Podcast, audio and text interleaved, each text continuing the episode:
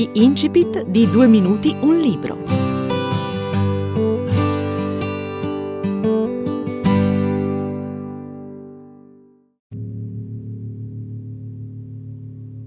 Orme di Marmo è un romanzo storico, ma anche un romanzo di crescita. Se dovessi spiegarne il senso profondo lo farei con questo passo.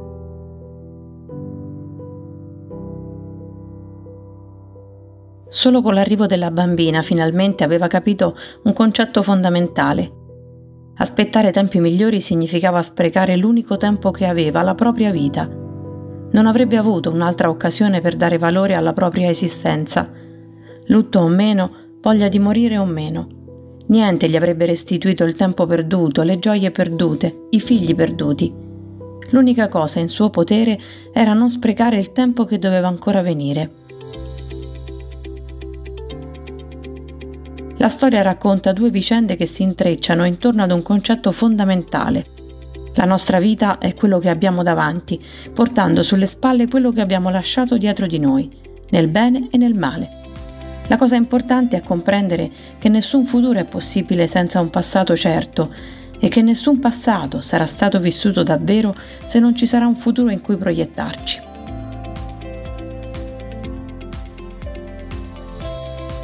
Ora vediamo dove ci porta quest'opera.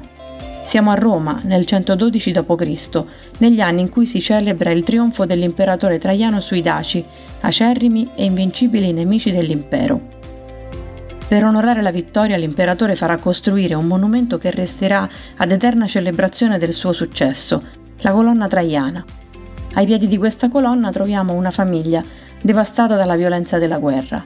Lelio e Annia hanno perso il loro amato figlio, morto per mano dei nemici in una terra lontana, fredda, inospitale. Spazzate via le loro esistenze come giunchi nella tempesta, Lelio e Annia cercheranno la via per uscire dal buio, per restituire il senso della vita alla famiglia, per tornare a guardare al futuro, anche quando sembra che un futuro non ci sia più. E in questo viaggio saranno guidati da Lucilla, piccola fiamma di luce, nata a dispetto di tutto, a risarcimento di tutto. La storia è nata tempo fa, quando ero impegnata in un'indagine archeologica al porto di Traiano, nei pressi di Roma. In una calda mattina di maggio, su un mattone, ho scoperto l'impronta di un piede, ma non era un piede qualsiasi, aveva sei dita. Quest'uomo non deve aver avuto vita facile, mi dicevo tra una ricognizione e l'altra. Chissà come ha vissuto. E così mi sono messa all'opera, seguendo il desiderio che mi ha sempre accompagnato nelle indagini archeologiche, cercare di capire che vita ci fosse stata dietro i reperti che affioravano sul terreno. Ho provato a dare un corpo a quel piede, a fargli vivere una vita. Ed ecco che proprio il piede è diventato il protagonista indiscusso della vicenda. Mi sono appassionata io per prima al dipanarsi degli eventi, finché non è accaduto qualcosa di assolutamente inaspettato. Mentre provavo a raccontare il dolore di Lelio e Annia per la perdita dei loro due figli, ad immedesimarmi in una sofferenza di cui non conoscevo la spietatezza, anch'io ho perso due bambini. È stato un dolore indicibile.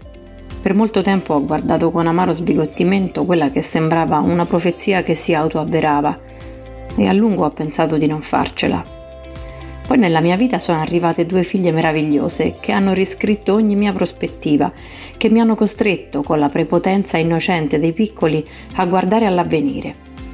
Da quel momento ho deciso che tutti i bambini coinvolti nella vicenda avevano il diritto di vivere. Così ho portato a termine l'impresa. Ho sconfitto il mio nemico e a celebrare questo piccolo grande trionfo ho lasciato sul cammino delle orme di marmo. Il titolo trova la sua eco nella colonna traiana, che è l'icona del romanzo. La storia scolpita sul fusto della colonna è al tempo stesso particolare e universale, momentanea e senza tempo, un po' come tutti gli eventi delle nostre vite.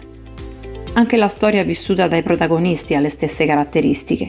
I personaggi vivono emozioni, sentimenti riconducibili ad eventi legati al passato della storia dell'uomo, ma sempre attuali ed è proprio per questo che possiamo indossare i loro abiti, provare le loro stesse emozioni e interrogarci su alcuni temi profondi.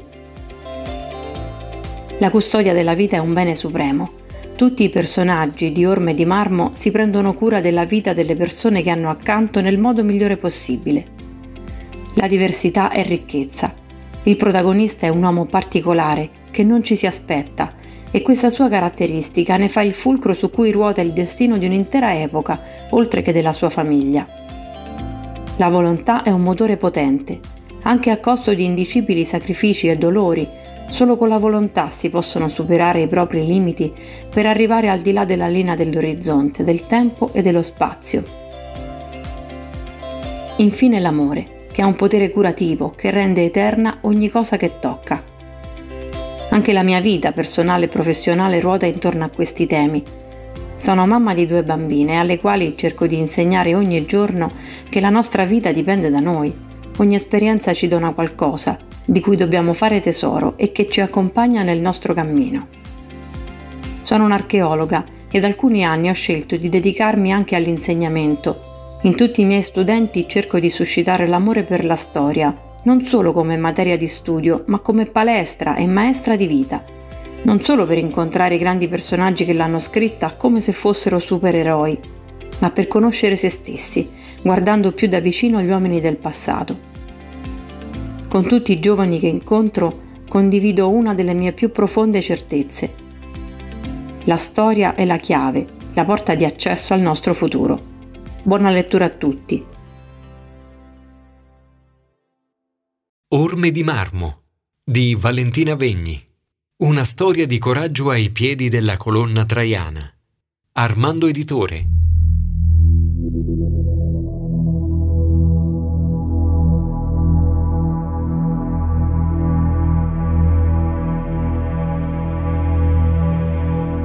Legge Gianluca Melilli. Capitolo 1 4 maggio 112 d.C.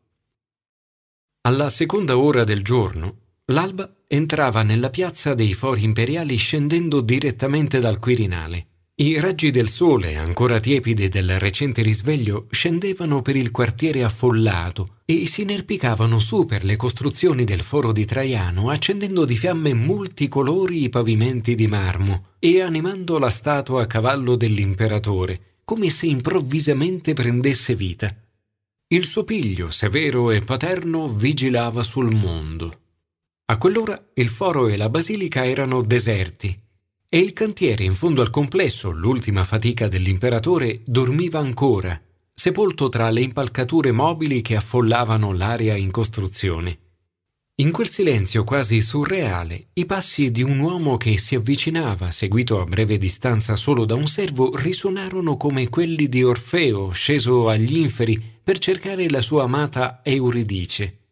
Aulo Claudio Marcello era il sovrintendente delle opere pubbliche della città, responsabile del cantiere imperiale del foro di Traiano, e cercava qualcuno qualcuno con cui farsi passare il prurito alle mani per la precisione. Era appena tornato dal sud, dove alcuni affari lo avevano trattenuto per un paio di mesi, e già gli era piombata addosso una rogna gigantesca. In sua assenza, l'edificazione dell'ultima parte del foro di Traiano si era fermata, senza che nessuno si prendesse la briga di avvisarlo.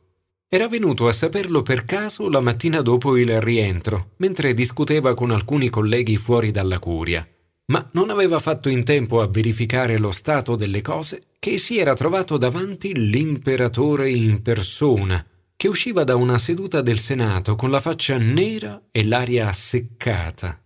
Preso alla sprovvista da quell'incontro aveva cercato di dileguarsi, ma Traiano lo aveva visto e si era avventato su di lui ancora più accigliato. Non ti aspettavi di vedermi di nuovo a Roma così presto, Marcello? L'imperatore incombeva su di lui superandolo di tutta la testa. Marcello, che normalmente non si faceva spaventare da nulla, aveva chinato la testa, in segno di saluto, e aveva trattenuto il respiro. È sempre una gioia poterti vedere tra noi, Cesare, aveva risposto. Traiano aveva alzato le sopracciglia.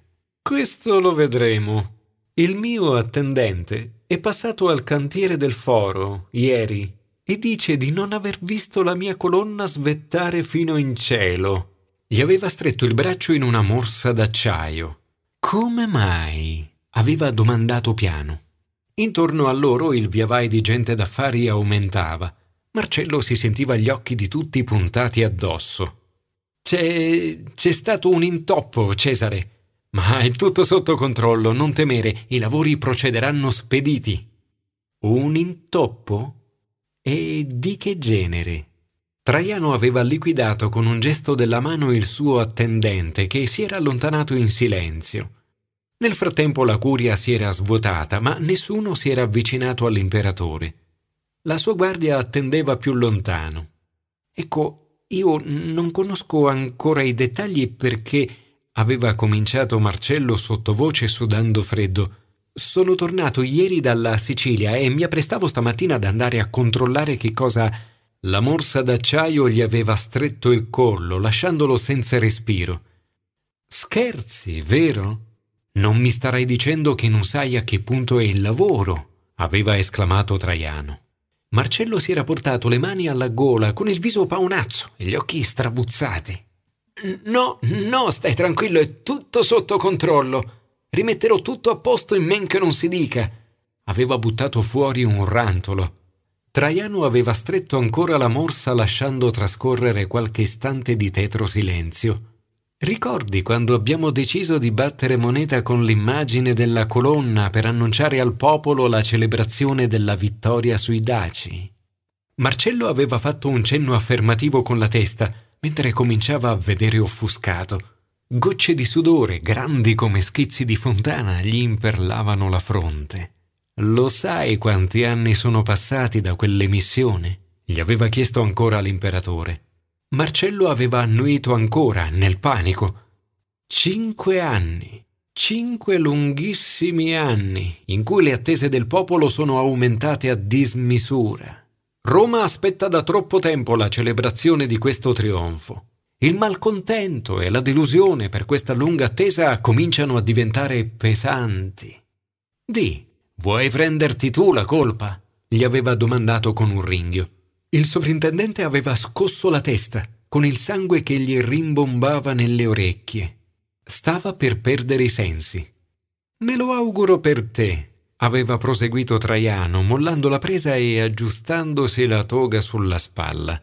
Tra due giorni attendo una relazione dettagliata sullo stato dei lavori. Aveva richiamato l'attendente che si era avvicinato di nuovo, in silenzio. Marcello tossiva con le mani sotto la gola. Altrimenti verrò a cercarti di persona e ti staccherò la testa dal collo. La metterò come insegna in cima alla colonna aveva concluso Traiano. Poi si era allontanato lasciandolo solo, ancora senza respiro. Marcello si era accasciato a terra per riprendere fiato. Era rimasto sdraiato sul selciato finché non aveva sentito i battiti del cuore riacquistare un ritmo normale, asciugandosi più volte la fronte. Il ronzio alle orecchie era quasi passato. In compenso, gli era scoppiato il più forte mal di testa mai avuto in tutta la sua vita. Con grande fatica e masticando fiele perché nessuno si era avvicinato per aiutarlo, si era alzato in piedi, spazzolandosi la polvere dalla tunica. Doveva sapere il prima possibile. Rassegnato ad aspettarsi il peggio, si era avviato al foro. Con grande sorpresa aveva scoperto che il capocantiere non era al proprio posto. A detta degli uomini della squadra, Numeriano quel giorno era andato di persona dai fornitori a sollecitare la consegna di una partita di materiali in ritardo. Lo avrebbe trovato il giorno dopo. Rimuginando su tutti gli eventi del giorno prima, Marcello si fermò sotto le colonne della basilica, meditabondo. Il progetto era nato per celebrare la vittoria di Traiano sui Daci, che finalmente erano stati assoggettati dopo secoli di tentativi andati a male. La guerra era finita da sei anni e i lavori ancora non erano terminati. Di questo passo c'era il rischio che il ricordo della vittoria svanisse nel nulla e il foro era stato progettato proprio per ricordare a tutto l'impero il successo memorabile del suo imperatore. Inoltre, entro poche settimane aspettavano l'arrivo di Apollodoro di Damasco, l'architetto che aveva accompagnato Traiano nella guerra e che poi aveva progettato con lui l'edificazione di tutto il complesso. Si trovava a Portus ad attendere alla costruzione del porto e aveva detto che sarebbe tornato a Roma a seguire l'innalzamento della colonna.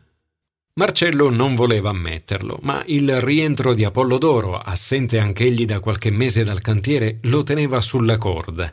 Vicino a lui, l'operato di qualsiasi romano impallidiva.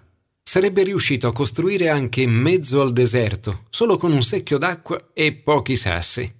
Quello che era riuscito a fare durante la guerra contro i Daci era qualcosa di inimmaginabile. Un ponte sul Danubio, accampamenti che sembravano città, Dopo la guerra si era trasferito in Italia al seguito dell'imperatore, a dare forma e consistenza alle idee di rivoluzione architettonica di Traiano. Nessuno poteva competere con lui.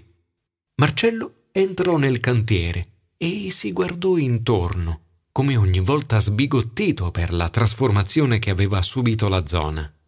Vent'anni prima, al posto di quello spiazzo, c'era una collinetta che divideva il Campidoglio dal Quirinale Traiano l'aveva fatta abbattere per far posto ai luoghi di celebrazione dei suoi trionfi, ed era irriconoscibile adesso quello stesso luogo, una possente cinta muraria che racchiudeva lo spiazzo immenso del foro, la basilica e la parte del progetto che ancora mancava.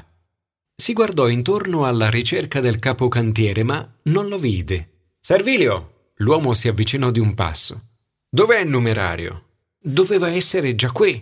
Questa non è una risposta. Gli ho detto categoricamente che doveva farsi trovare qui, Marcello. Mi ha rassicurato che ci sarebbe stato. E allora dov'è? replicò il sovrintendente alzando la voce.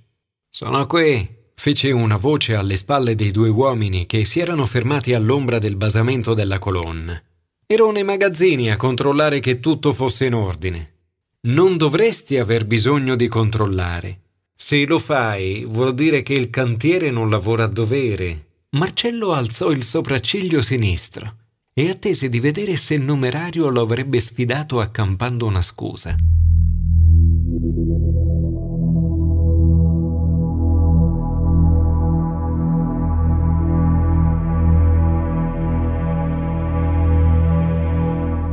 Avete ascoltato l'incipit di Orme di Marmo di Valentina Vegni. Una storia di coraggio ai piedi della colonna traiana. Armando Editore.